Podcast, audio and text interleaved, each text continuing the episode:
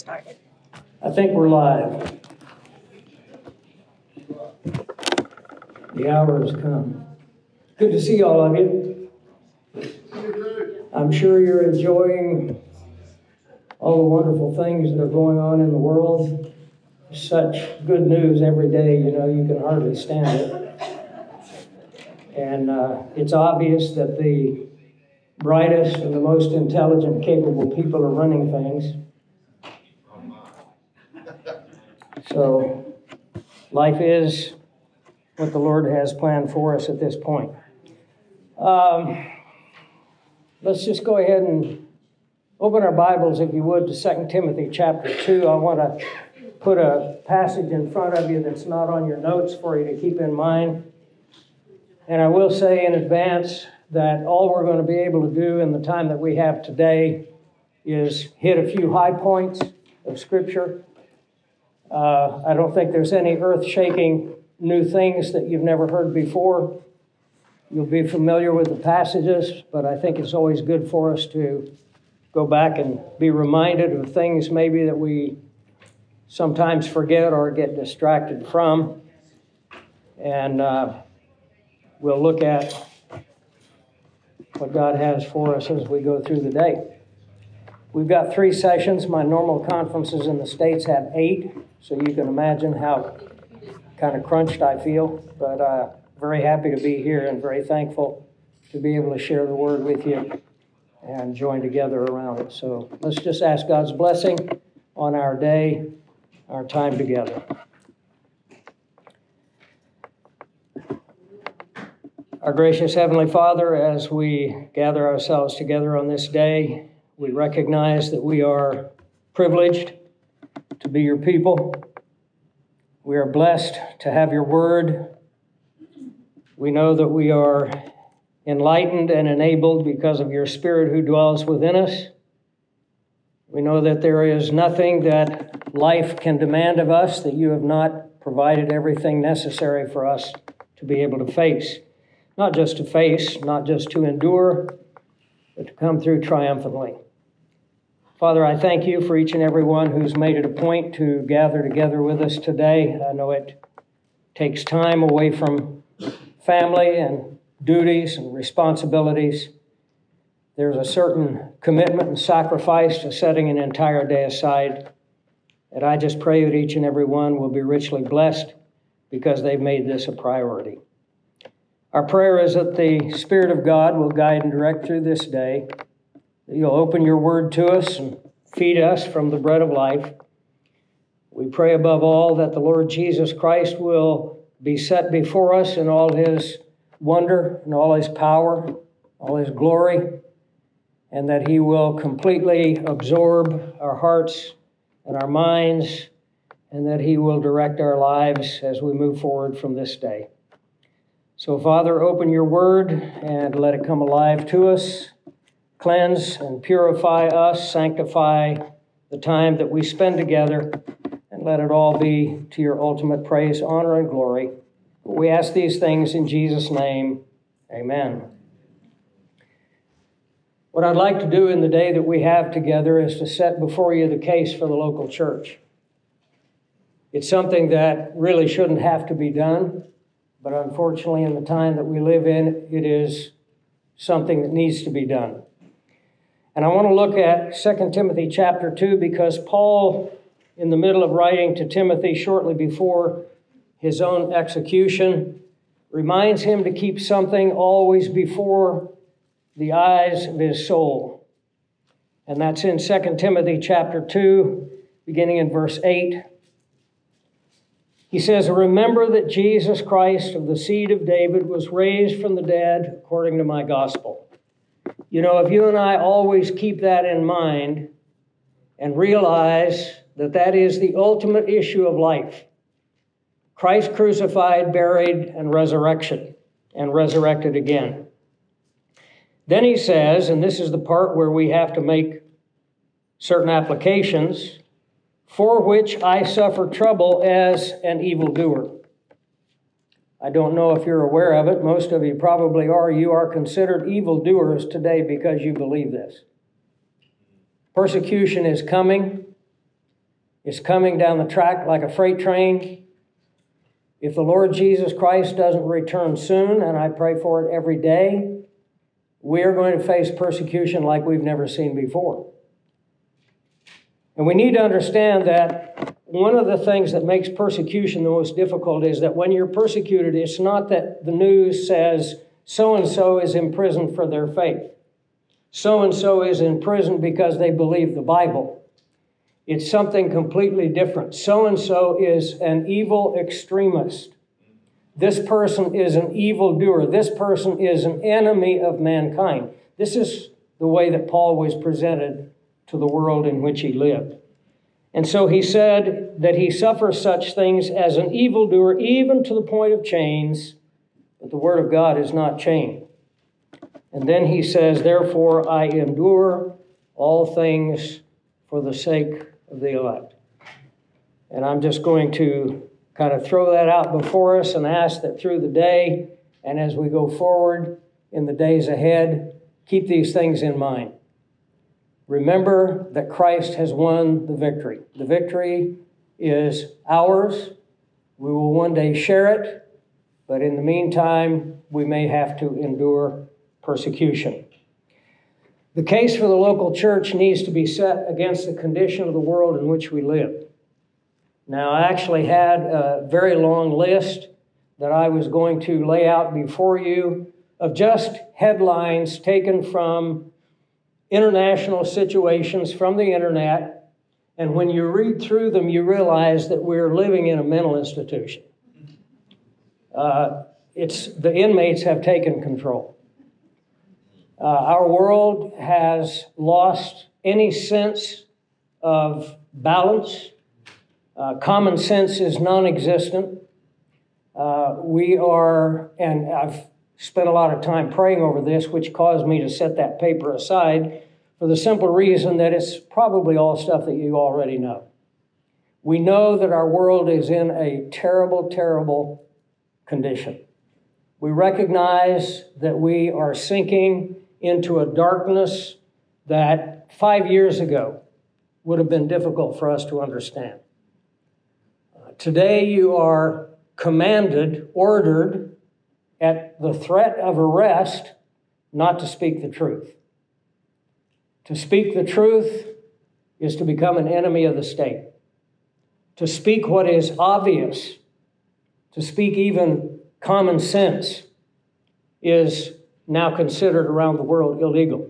And here's the thing that's alarming it's the Western countries of the world, the countries that, let's go back to World War II, We're fighting for freedom, for the liberation of the oppressed of the world. These are the countries who have now committed themselves beyond all reason to go back and now impose on the very things that millions and millions of men and women died for to set us free from.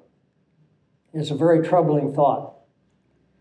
However, we recognize that we are in the last days. And we recognize that the last days are part of God's plan.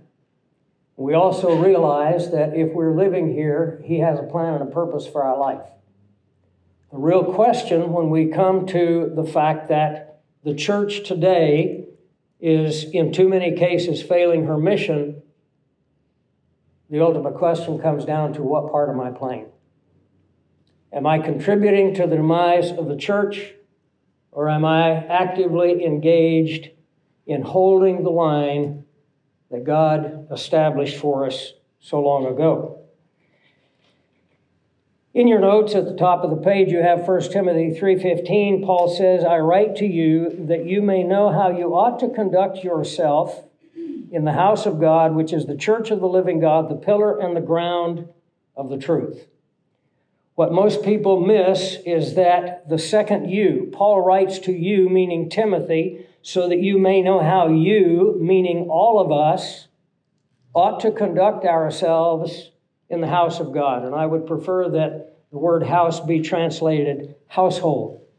It's not talking about a institution, it's not talking about a building, uh, it's talking about a family, the household of God.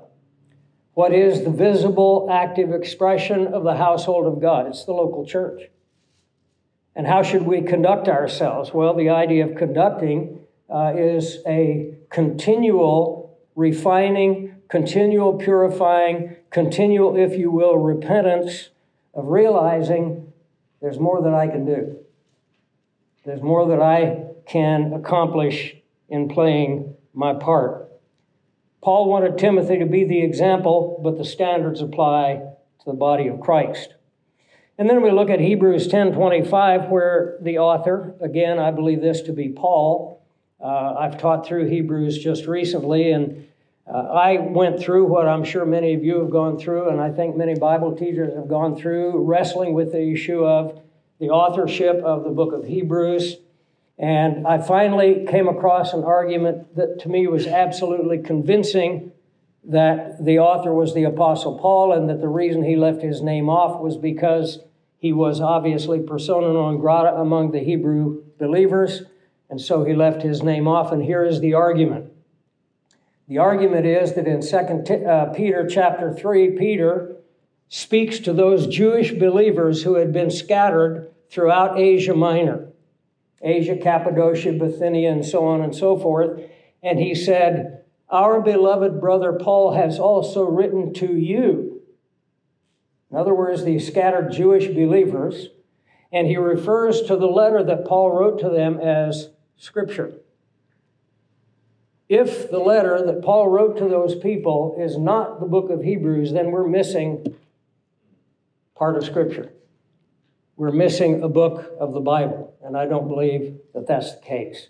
So I take the letter that Second Peter refers to to be the book of Hebrews. But at any rate, here is the statement not forsaking the assembling of ourselves together, as is the manner of some.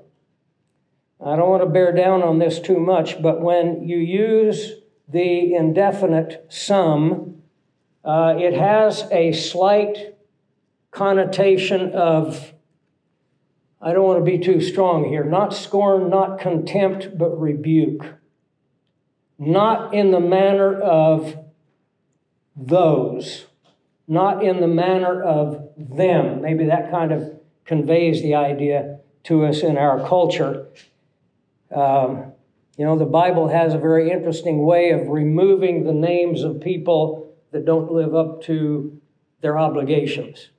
When the Bible talks about being struck from the book of life in some cases, it's referring to the fact that your name, if you were living, say, in the days of Ruth and Boaz, you would be the older brother of Boaz and you would refuse to take on your responsibilities uh, regarding Ruth, and therefore your name was not recorded in the story when Boaz stands in the gate and says to him, Ho, friend, come here, uh, it's translated friend in some translations, but actually what he's saying is, uh, Mr. So and so. And there's a little bit of rebuke because the guy did not fulfill his responsibility. So, not in the manner of those folks but exhorting one another, and so much the more as you see the day approaching. One another, by the way, is uh, one of the 59 one another commands in the New Testament. Now, I have the list of the 59 here, and I will say that some of them are a repetition, so probably they're around somewhere between 45 and maybe 55 actual uh, different commands to one another each one of them lays on us the responsibility to be actively participating in a group of believers. Not necessarily within a building called a church, but functioning as the body. Not forsaking yourselves and the gathering of yourselves together. So much the more. So I ask this question Does it look like the day's approaching? In the day the Apostle Paul wrote this, the day that was approaching was 70 AD the coming of that time where Israel would be broken off and the church would take her place. I think that's the day that Hebrews 10:25 is referring to at that point. For you and I it's a different day. We're looking for the day when the church is cut off. And it's very interesting because, as many times as I've studied the passages in Romans chapter uh, 10 and 11, uh, particularly uh, chapter 11, where it talks about the breaking off of the branches, I never noticed until just recently that two different words are used. The, the word that's used for the breaking off of Israel is a word that refers to the breaking and the twisting of a branch until it comes loose. The word that's used for the church is a straight chop. What a beautiful picture of the difference of what happened in 70 AD and what's about to happen at the rapture. I'm not going to go through the entire introduction, but church is a team sport. Now, I know a lot of you are Aussie rules lovers, footy lovers, and just imagine if you had the capability athletically to stand at the goalpost of the enemy and kick a goal from that place. If you could stand at the goalpost of the opposite team and you could kick a goal from that place. Are, you have any players that can do that? I don't think so. Even if you could, you'd never score a point unless you're on a team. You could be that good. You would never ever score a point unless you're on the team. If think about basketball, you know, we've got guys that can shoot from mid-court. What if you could shoot from the opposite basket? and always make it. You're still not going to play unless you're on the team. I would suggest that the church is suffering an awful lot today because some of its most talented members, some of its most highly educated members have forsaken their assembling together, and therefore they're robbing the rest of the body of their active participation in what's going on. Even in the SAS, and I just re- recently read this from the SAS Survival Handbook, they quickly identify those who cannot work as a team and they expel them. You might be the best guy, the most highly trained, the most skilled in the world. But if you can't function as a team, you're not what they're looking for. Cody rubbed shoulders with a lot of those kind of guys. Well, he was one of those kind of guys in Afghanistan. You have to be a team player. Teams have coaches, rules, and a playing field. Paul says in 1 Timothy 2 5, you can't be crowned unless you play according to the rules. Here's my concern. My concern is not only that any of us individually rob the church of what we have to offer, but any of us rob ourselves of being crowned because we didn't play according to the rules. I'm making a case for the local church. No member of the body can function disconnected from the other members of the body. No finger, no hand. We'll look at this later in Ephesians chapter 4. We have to be part of the team, and teamwork something that's built over time. We could learn a lot from a wolf pack. I have, uh, what did I do with my, I don't, I don't know. I may try to just pull this up quickly for you. You know where my computer went now? Oh, it's back there being, okay, sorry. So I have a beautiful picture on my computer of a wolf pack. You know, we all know about the alpha male, right? Every guy in his own mind is the alpha male. That's the way he pictures himself. The interesting thing is that there's a picture of a wolf pack moving through the frozen wastes up in Canada. And wildlife biologists followed this, this group and studied this group, and they took a picture of this group on the move. I'm just going to try to create the picture in your mind. So we'll say they're moving this way. So you've got three that are out in front. The three that are out in front are any ideas? The old, the sick, and the weak. Why? They set the pace for everyone else. They don't get left behind. The pack travels at the pace of the old, the sick, and the weak. Behind the three that are out in front, and you can really see, even looking at the picture, that they're old and, and sick and weak. And then come five alpha males. And what is their job? Their job is to protect the old, the sick, and the weak, and the rest of the pack. So they're the guard at the front of the pack. Behind them, you have the mothers, the young, whatever, they're in the middle of the pack. And then toward the end of the pack, as they're moving, picturing them moving this way, you have five more warriors. And then, quite a ways behind them, you have the leader. The leader's in the rear. Why? His job is to take care of everyone. We can learn a lot from a wolf pack. That picture to me is just so graphic of so many lessons. But at any rate, we'll move on. The church needs to function in three particular areas. And as I thought about this, I thought of so many things I'd like to have covered. And obviously, we could say the church has five, eight, ten roles, whatever. I just picked out three that I thought were critical for the time in which we're living. Number one, the church is called to be a witness to the world.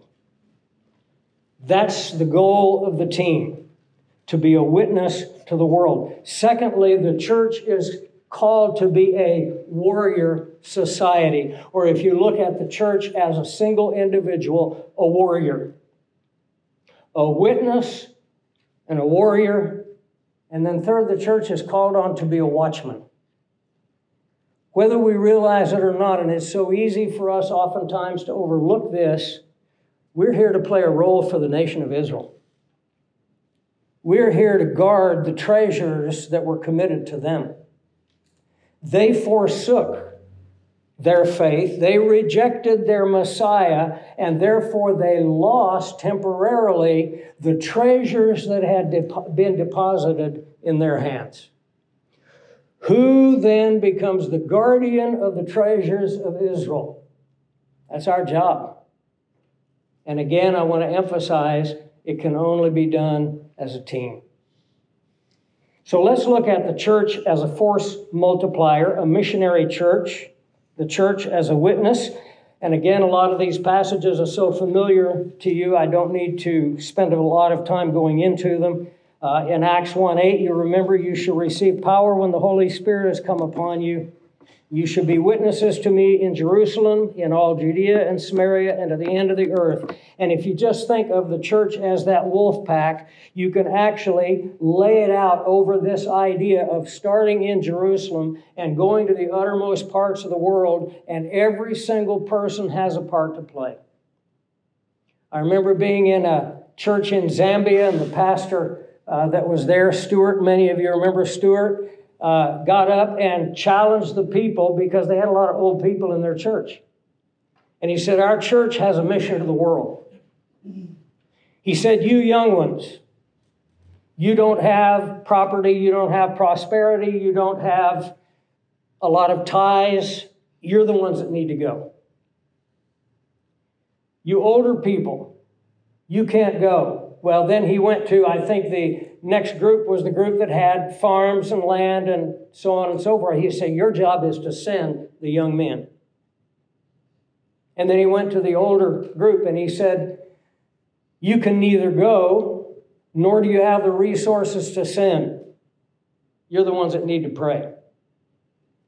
Now imagine a group that was working together that way with a focus on reaching out to the world, however far to, to whatever extent God allows us to reach, we're going to try to push back the envelope, if you will, of the darkness and the unbelief and spread the gospel as far as we can because we may only go a short way and reach a few people. Hopefully, when we leave here, we're going to be going up to Papua New Guinea. Uh, none of us have been in there for three years now, as you can imagine. Um, and it's it's been good. It's a good thing in this case, and I'm sure the Lord's working this in many, many ways. It's a good thing that none of us could go for three years. You know why? We found out whether our work was done well or not. Because in our absence, our former students stepped in and kept the school running. And they have been training, and they're now getting ready for a graduation of students that we haven't even touched. And that's the ultimate goal. That's the ultimate ideal. Go in, plant a church, teach the church to be self sustaining, self replicating, self governing, and then go. And it probably wouldn't have happened because we had been trying to push some of these guys to step into positions and they didn't trust themselves. They didn't feel like they were adequately trained or equipped or whatever, and until there was no one else. And when there was no one else to do it, they stepped in and they've done a great job. So, this is the idea of the church. So, if we only went there, it's, it's just a hop, you know, when you look at the world as in, in its full scope, from Australia to Papua New Guinea, that's, that's like Jerusalem to Samaria. But what if you touch someone there who's then going to carry it further and further and further? My friend Faisal, who's a pastor from Pakistan, is going to be joining us up there, and he's very excited to go because he did his DNA search and found out that his ancestry came out of Papua New Guinea. How in the world could someone go from Papua New Guinea to Pakistan? I have no idea.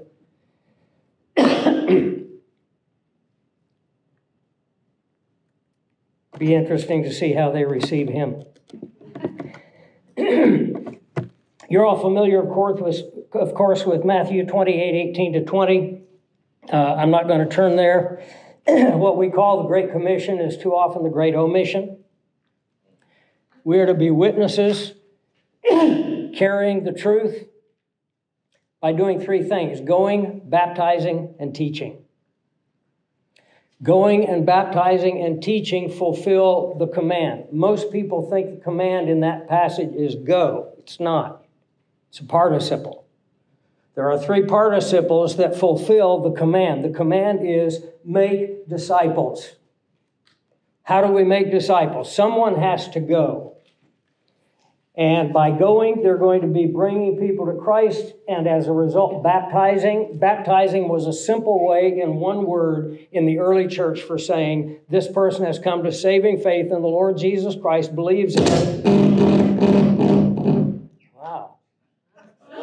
That was not me, I promise.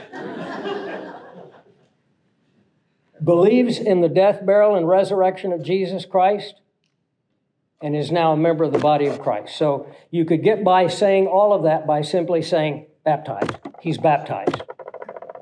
Go, baptize, and then what? Teach.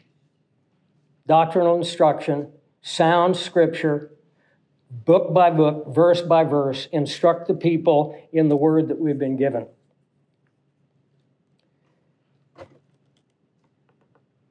How is that going to be accomplished without a team? The church is suffering today because of many, many reasons, but I will tell you one of them that is inexcusable. Some of her best instructed people have forsaken her. Some of her best instructed people have forsaken her. And they've forsaken her, and I understand the arguments. Believe me, I'm sympathetic with all of these. We can't find a church that's really teaching the word. I understand that. We've had the same struggle. You know what? We're involved in a local church and have been since we left here. Why? Because we're commanded to. It doesn't say that we are to not forsake the church, except that they sing too long. They sing for an hour, their songs are crap. You know, we get tired of all the baloney. Hey, I understand it all. Like I said, I'm sympathetic. They sing for an hour, they have a light show and, and like a concert type thing, and then the pastor speaks for 15 minutes. I get it. Look for another group and keep looking and keep looking, but find the best that you can. Because, my friends, if we disobey this command, we have not just robbed the church, we've robbed ourselves. We have not fulfilled the purpose for which, remember when Paul said, I suffer all things for the elect?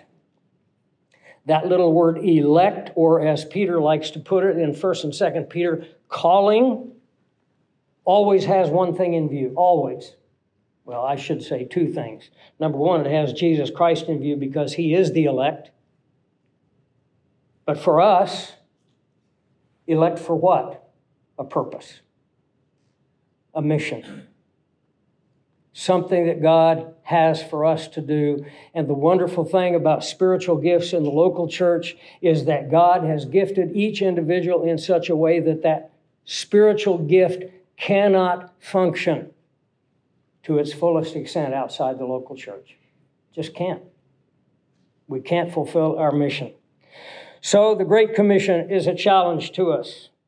I hope maybe later, if we're able, I'm able to pull up a video for you. I think it'll uh, grab your heart uh, because it reminds us we have a mission, and that mission is not fulfilled. And that mission is to go to the end of the earth and if I can't go, then I need to send. And if I can't send, then I need to pray. But I need to somehow know that I am daily involved in that mission that our Lord suffered and died for and left to us. Turn with me to Ephesians chapter 4, uh, just to hit on a couple of high points. In Ephesians chapter 4, we see the church as a body in motion. He begins Ephesians chapter 4. You'll remember the three postures of the book of Ephesians.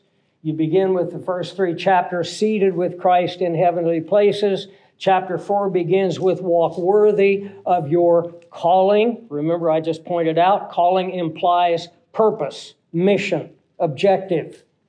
And so we're seeking to walk worthy, and then we get to chapter 6 and it stands. So it's uh, interesting because it's kind of the uh, opposite that correlates with Psalm chapter 1, uh, where we have the guy who does not walk, does not stand, does not sit. Here we have sitting and walking and standing to fulfill our purpose. But in Ephesians chapter 4, beginning in verse 11, and he himself, and I want to emphasize this because Paul emphasizes it when he says he himself, this is very emphatic. He himself. In other words, what I'm about to tell you is not coming from me. This is He himself. Who are we talking about? We're talking about the Lord Jesus Christ who ascended. What does it mean that he ascended? Verse 10 He who ascended is also, or he who descended is also the one who ascended far above all the heavens, so that, purpose clause, he might fill all things.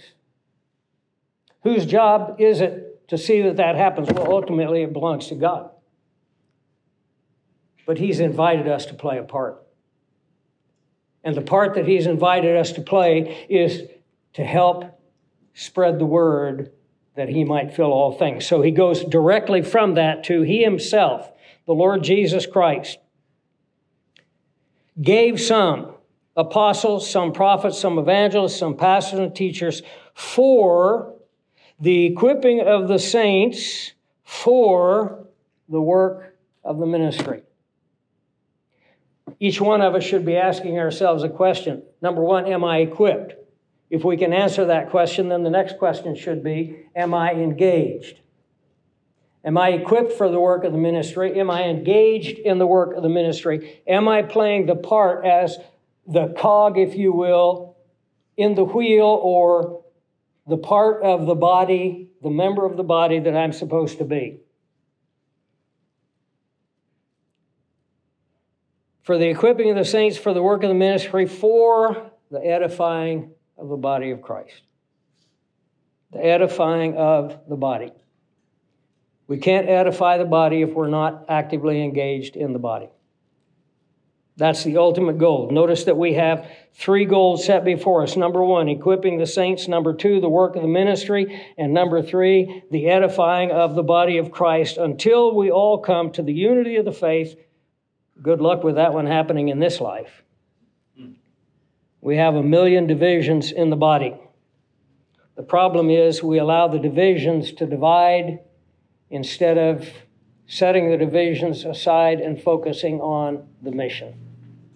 What is the mission? You know, they say if you're a hammer, everything in the world looks like a nail, right? If you're a member of an A team, Special Forces A team, every one of them has a different specialty.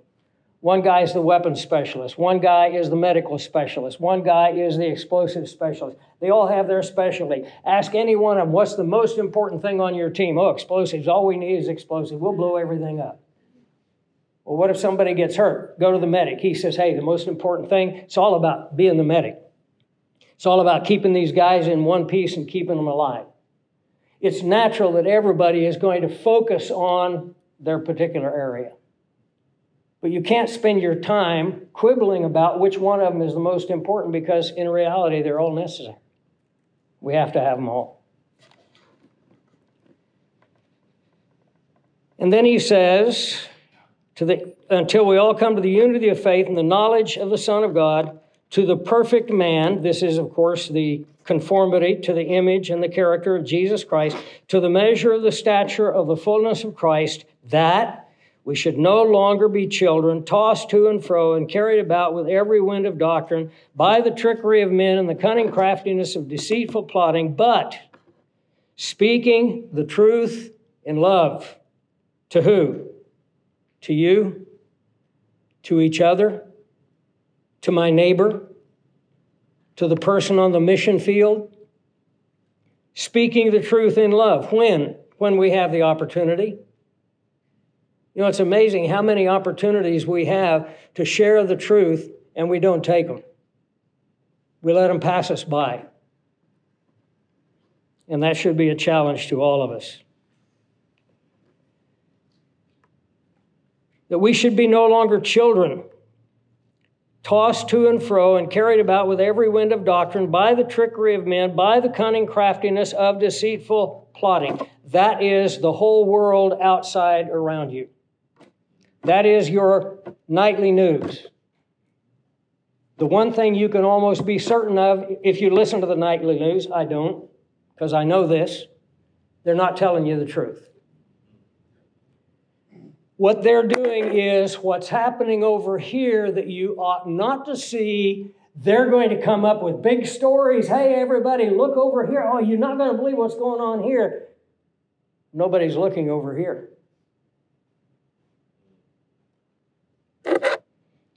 Oftentimes, what I do is if I look at all, I look and I say, What is this a cover for?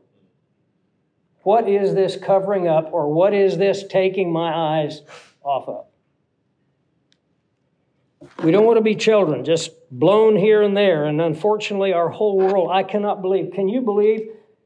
Talk about unprecedented times. This is the first time. I want you to really take this on board. This is the first time in history that what has happened in this world has happened since the Tower of Babel.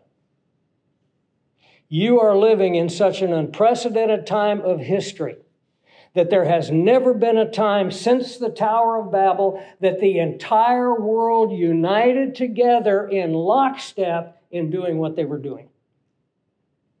Now I'll ask you a question Was the Tower of Babel a good thing or a bad thing? Did God put an end to it? Oh, yeah. And He's going to put an end to this one, too.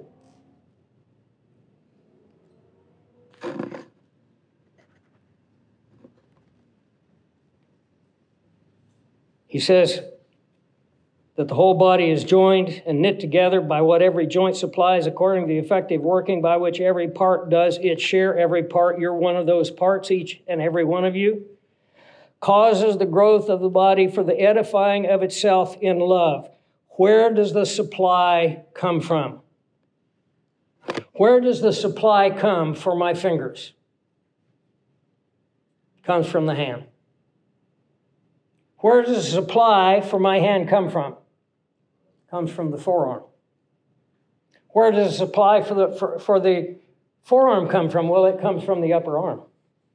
And we'll notice something very, very interesting is that in between each one of those is a joint. Now, you may have heard the joint interpreted as being the pastor. I'm going to make it a little bit more difficult. The joint is the local church. That's the intention of the passage.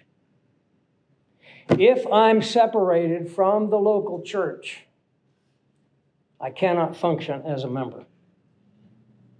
That's not really too revolutionary, is it? It's absolutely true. You know why it frightens me? It frightens me because I believe that the coming of Christ is near. And I believe that our time is almost up. And I believe that it is possible to sit back in all the knowledge that we have gained and all the wonderful things that we've learned and let the rest of the body rot in ignorance until Christ comes. And then who will he hold to account? Those who knew the most are the most accountable. That should frighten each and every one of us. The task of taking the gospel to the world begins with faithful and effective prayer. I love 1 Timothy 2, if you'll turn back there with me. 1 Timothy 2, starting in verse 1, to me, one of the most beautiful passages written by the Apostle Paul. Therefore, he says, I exert first of all. Notice if, if you mark your Bible, just go through and mark every time the word all occurs. I exhort first of all, that is, of all matters that I could deal with, this is at the top. Supplications, prayers, intercessions, and giving of thanks be made for all men. Do you pray for your politicians? Do you pray something other than judgment on them? The ones whose evil I hate the most are the ones I pray for the most. I pray for their soul. I pray for them to come to a saving knowledge of Christ. I pray for God to somehow, in the same way that He showed grace to me, to break through the hardness of their heart and the blindness of their soul and the scar tissue that they've developed over the years and years and years of corruption and criminality, and somehow break through with the glorious light of the gospel of Jesus Christ. for kings and all who are in authority. Do you pray for world leaders? When you see the crazy things that are being done, the destructive things that are being done, do you pray for those leaders? Why is it important? I'll tell you why. Our prayers are on record.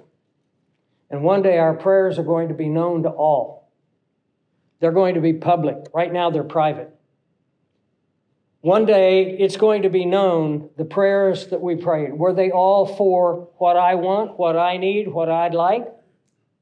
Or are they the kind of prayers that actually reflect the mind of Christ and the sacrifice of the Apostle Paul,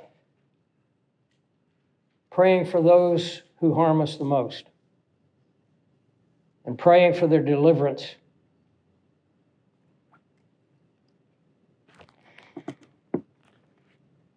That introduces the reason we pray that we may lead a quiet and peaceable life in all godliness and reverence.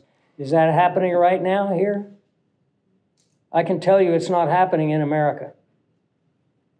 In America, you can get arrested as a pastor for saying things that I say all the time. Do I expect probably somewhere along the line? Probably. And I even restrain myself. I try to be as restrained as I can, but you have to speak the truth.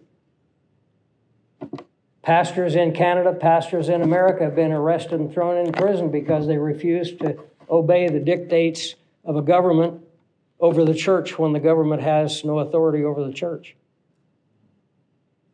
Those men are going to be honored one day. For this is good and acceptable in the sight of God our Savior. I love how Paul, particularly in 1st and 2nd Timothy and Titus, will use the phrase God our Savior and then Jesus our Savior, and then he will refer, refer to our God and Savior, and it's unique to the pastoral epistles. This is good and acceptable in the sight of God our Savior, who desires all men to be saved and to come to the knowledge of the truth. There's one God and one mediator between God and men, the man Christ Jesus. Could I just say that if you don't have a passion in your soul for the salvation of those who are doing the most damage, you're missing the mind of Christ. You're missing the mind of Christ. Because it tells us right here what is the driving passion of his soul. We could look at 2 Timothy 2 1 and 2, where the work of the church's mission demands multiplication. And Paul tells Timothy to teach other men who will be faithful to teach others. And that whole multiplication process goes on and on and on. We could look at 1 Thessalonians chapter 1, verses 6 through 10, where the Thessalonian church was such a model church because they became followers of Paul. They became imitators. With the result, they became examples. With the result, Paul says the trumpet sound of the gospel went forth everywhere so that I have no need to come because the people hear the message through you. What gratification, what satisfaction must the Apostle Paul have felt that the Lord led him to that little group in Thessalonica and the impact that they had. The two greatest churches that he founded and that ended up doing more to support him and work with him was the Philippian church and the Thessalonian church. Would that we could be that kind of a church. But before we run out of time, I want to go to Hebrews chapter 10.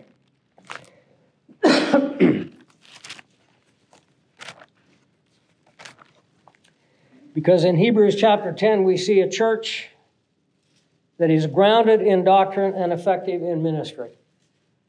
And remember that the theme, the problem that's being addressed all the way through the book of Hebrews is the defection of believers.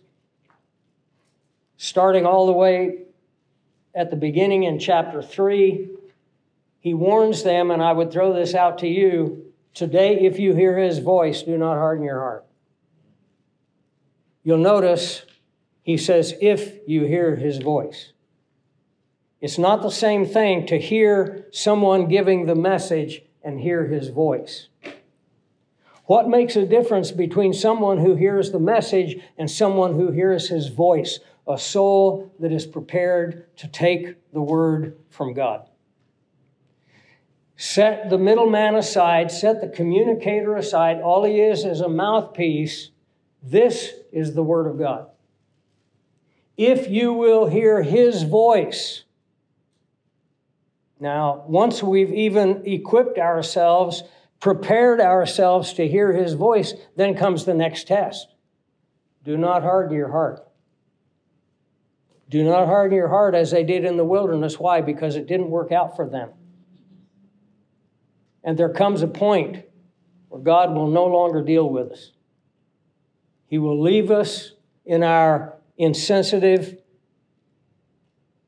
hardened, secluded condition. You know, Jesus asked a question when he was on the earth. When the Son of Man returns, did he say, when the Son of Man returns, will he find churches? No. When the Son of Man returns, will he find faith? Say, oh, yeah, he's going to find faith. They're going to be believers. That's not his point. What was Jesus' definition of faith? That's a question to ask in regard to that passage. When the Son of Man returns, will I find faith as I define it? Not just believers, not just people who had faith somewhere along the line. Will I find faith among my people as I define it? And we're looking at passages, my friends, that define it, and it makes it very, very clear. If we're one of those who chose to sit on the sidelines, fail to fulfill our spiritual gift, not integrate into the body somewhere, people tell me all the time, I can't find a church that teaches the word. Then invite people to your house and start teaching the word. If you're not doing that, what's your solution? Invite your neighbor, invite your friends, invite your family, bring them together in your house. You say, but I'm not a pastor. A lot of guys that are in the pulpit aren't either. Teach the word. Teach the word.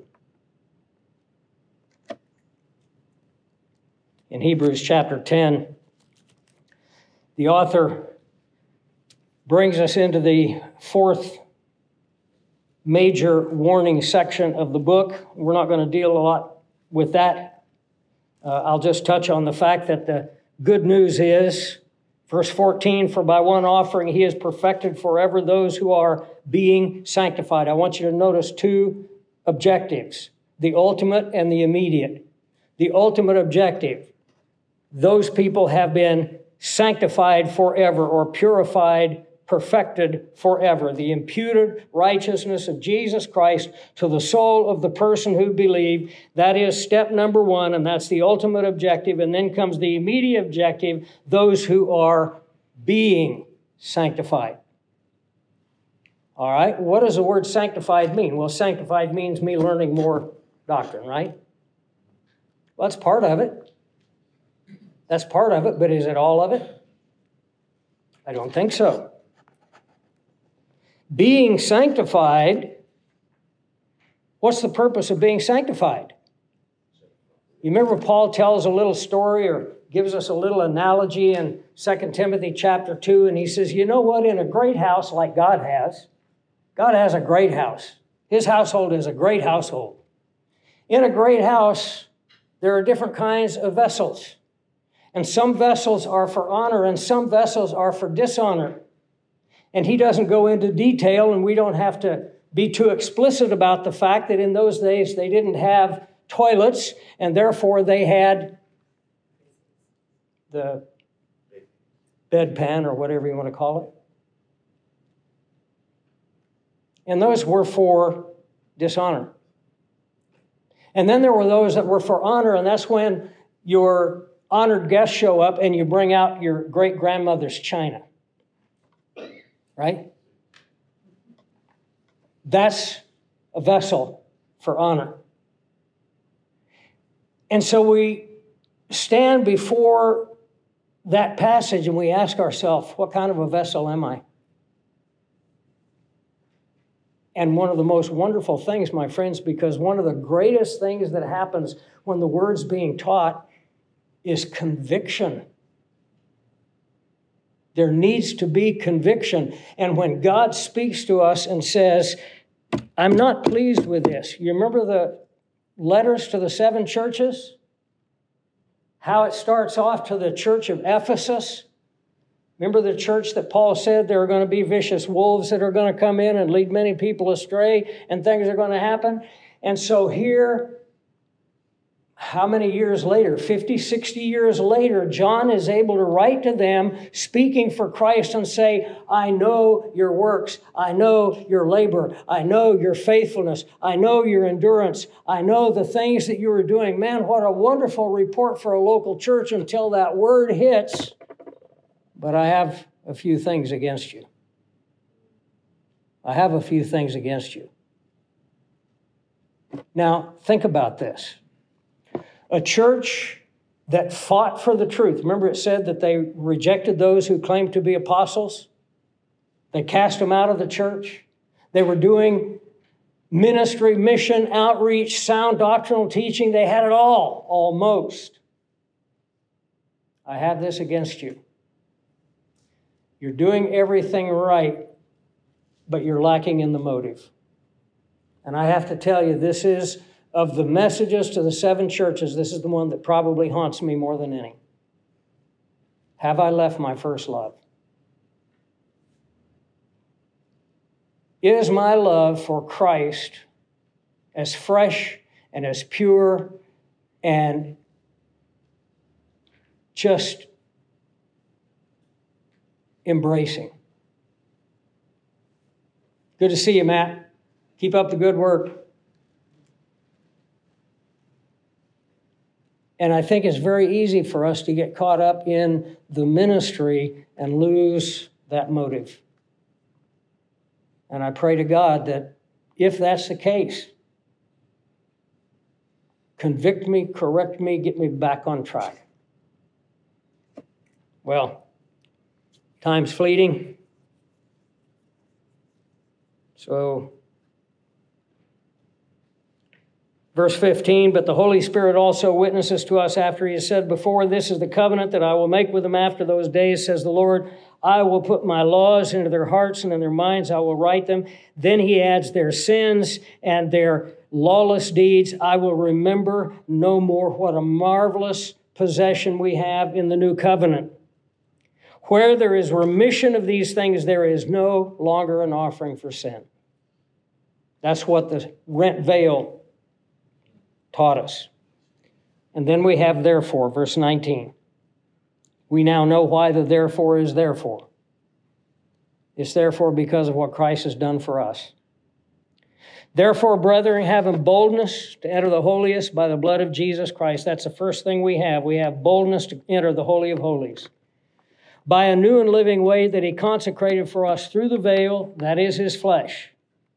It's not a dead sacrifice. Paul doesn't say, I beseech you, therefore, brethren, by the mercies of God, present yourself a dead sacrifice. It's a living sacrifice that we offer to the Lord. Verse 21 having a high priest over the house of God. What is the purpose of the high priest? The purpose of the high priest is to be a mediator between God and men to make intercession on our behalf, and to show us how to live. To show us how to live. Can you imagine that you're assembling together with a group of believers that may absolutely rub you the wrong way, can't even come close to what it was like for Christ to spend three years with the disciples?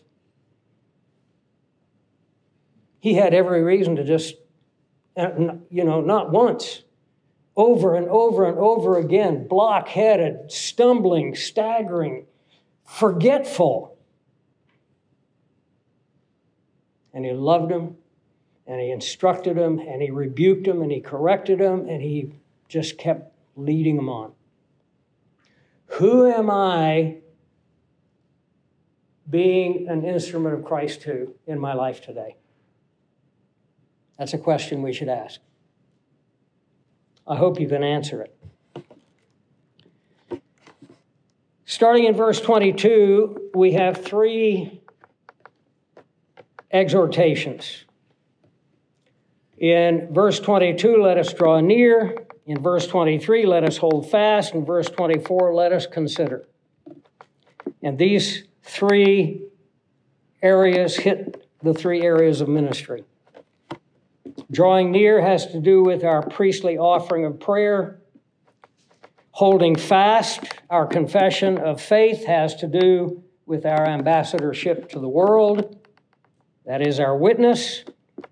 And then the third in verse 24, let us consider one another. Here's another one another command.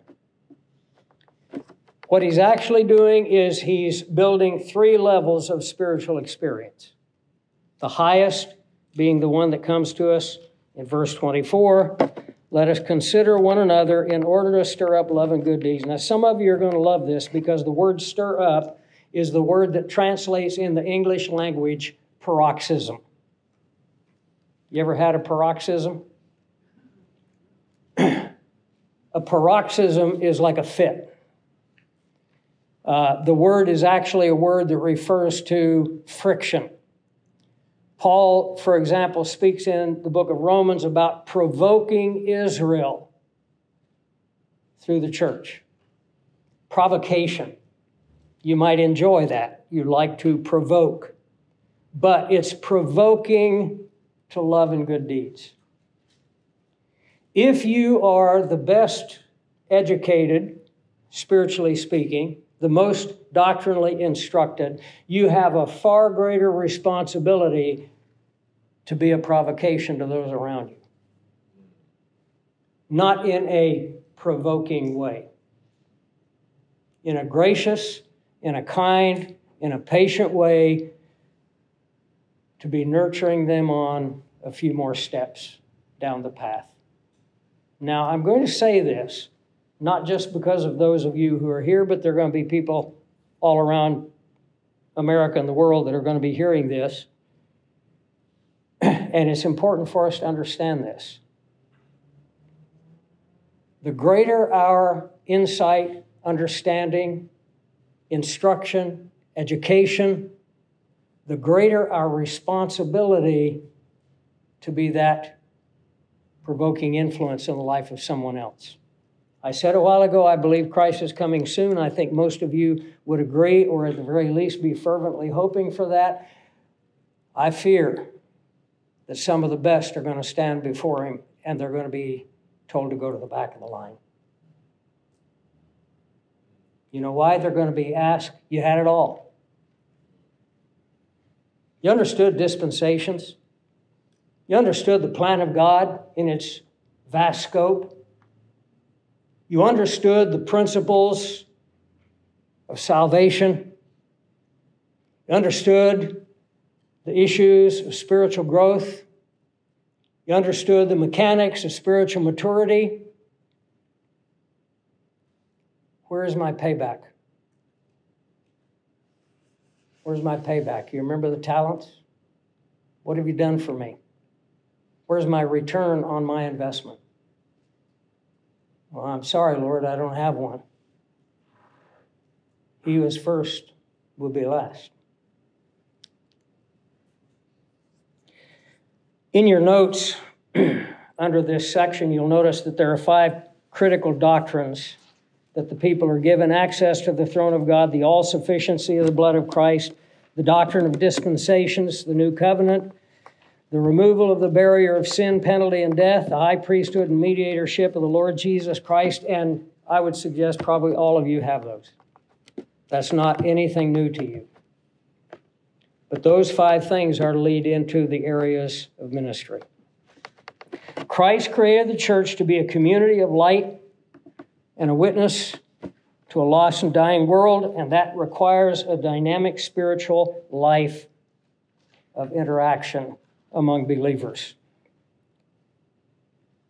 Unfortunately, there are five things that are really lacking in our church today, and you've got those in your notes under the summary. We lack the focus on Jesus Christ in his person and his work. By the way, I would suggest to you from Greg uh, uh, if you've never seen any of his books, uh, I would encourage you to start with the book Reality. Gregory Koukl, K O U K L. Gregory Koukl. Uh, the book is Reality. When I first saw the book, I thought he was being a little bit arrogant. It says how the world started, how it ends, and everything important in between. And I thought nobody could cover all that but he did. He says there are four books that we need to really understand. If we really want to zero in on the plan of God, we need to understand four books. Number one, Genesis. It tells us how it began and how it went wrong. Number two, John. It tells us what God chose to do about everything going wrong.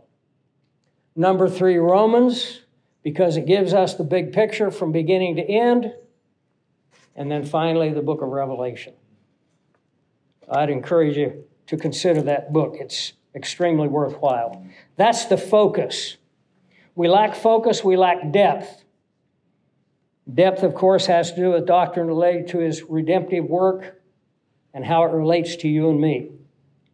Conviction. We don't get confronted enough. You remember in the old days, hellfire and brimstone? I couldn't go to church without feeling convicted. Of course, I was being told every single time, you're not really a Christian if you think this, which I thought. You're not really a Christian if you say this, which I said. You're not really a Christian if you do this, which I did. I couldn't figure out if I was coming or going. We don't need to question our salvation. John MacArthur, a great teacher in many ways, unfortunately off track on some very fundamental doctrines made this statement recently to a gathering of pastors at a conference. I believe it was him. If, if I'm mistaken, forgive me, but I believe he's the guy that said this. If you're not creating doubt in your church members about their salvation, you're not doing your job. If you're not creating doubt in their minds whether they're really saved, you're not doing your job. There's something seriously wrong with that mindset. But what we should be doing is bringing conviction. Am I really measuring up to what God has called me to measure up to? And conviction should lead to direction, meaning I'm convicted that maybe I'm not doing everything I ought to be doing. Which way do I go? And then finally, scope. How does my life relate to the lives of others, and to the whole world mission. And that brings us right back where we started Acts 1 8, Matthew 28. We have a mission to reach the world. The church was designed by Christ to be a witness. We're all to play a part in that. Next section, he designed us to be warriors. We're going to look at that in the next section. I'm about five minutes over, so pardon me. We'll come back together, I think, 11:30. I do want to thank all of you again for coming, and I want to thank uh, Helen and Phil, and I know uh, Jeff and Sabina, and probably I always hate naming people because you can't name everybody, you know. But for those that have played a part, just putting everything together, and look, we've got stuff to eat and drink, and we're comfortable, and it's a wonderful facility. We're thankful to the pastor of the church and the church body for allowing us to use this beautiful facility. Um, it's, it's, again, part of the body function. Just ask yourself this question if they weren't willing to let us do this, where would we be? Again, it's part of the team. So let's pray, take a break. We'll see you back at 11:30. Thank you, Father, for your grace. Thank you for your love. Thank you for truth that lifts and strengthens and encourages and sometimes convicts us and gives us a good hard kick in the backside because we need to be corrected. Thank you for love that does this. May God the Holy Spirit help us to implement the things that we've studied in our lives. We ask in Jesus' name. Amen.